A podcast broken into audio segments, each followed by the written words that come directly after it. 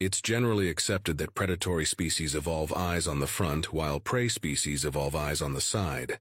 For this reason, humans are among the few intelligent species not trusted by the Galactic Council. Just promise me he's not going to eat us, muttered Volgo. Jackson rolled his eyes. Oh, come on. You've seen the documentaries.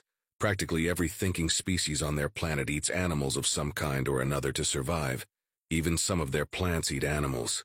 It's not the humans' fault they evolved the way they did. Of course not, countered Volgo. I don't blame a razor maw for gobbling up a child that falls into its enclosure either. But that doesn't mean I want one living next door. You're being ridiculous. They have proven more than willing to become completely herbivorous in order to be accepted into civilized society. You can't hold a person's biology against them. Volgo snorted.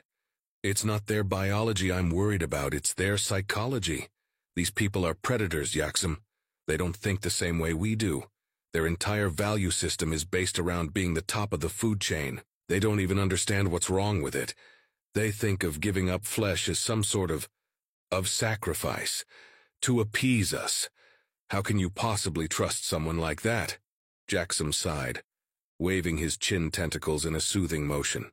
Look, the human delegation says they have an important discovery to share, and they've been incredibly tight-lipped about it so far.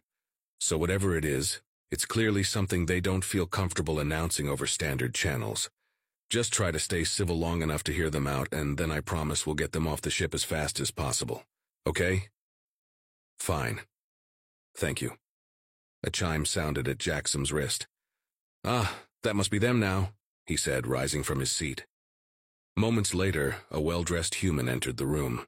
The newcomer's white Earth Diplomatic Corps uniform was freshly pressed, and in his hands he held a potted plant contained in a strange capsule.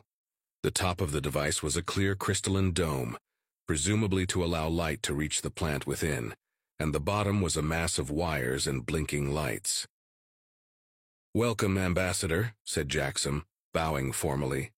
Thank you for traveling so far to speak to us in person. The human bowed in return, awkwardly holding the plant capsule under one arm. My pleasure. Sorry for all the secrecy earlier, but the news I bring is of a delicate nature.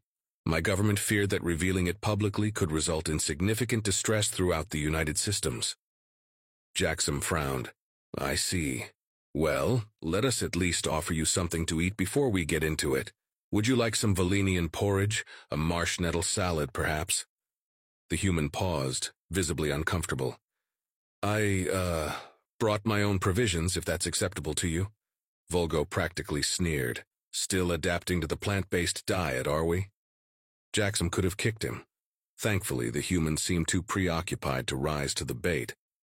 I prefer lab-grown nutrient paste these days, actually, he said. It's catching on quite quickly back home. In fact, that's part of what I came here to speak to you about. He walked to the table and carefully set down the capsule. I assume you are both familiar with this species? he asked. Volgo raised an eyebrow, inspecting the plant. It's a red feather fern, isn't it? They grow everywhere on Proth. He cast a bewildered look at Jackson, who shrugged, then turned back to the human ambassador. Is this greenhouse device related to your discovery, ambassador? We have plenty of simpler methods to grow red feather if your people are looking to diversify their food supply. The human winced, then reached down to flip a switch at the base of the capsule. The plant's leaves rustled within as a small speaker crackled to life on the front of the machine. Yeah, said the red feather fern. That's kind of the fucking problem.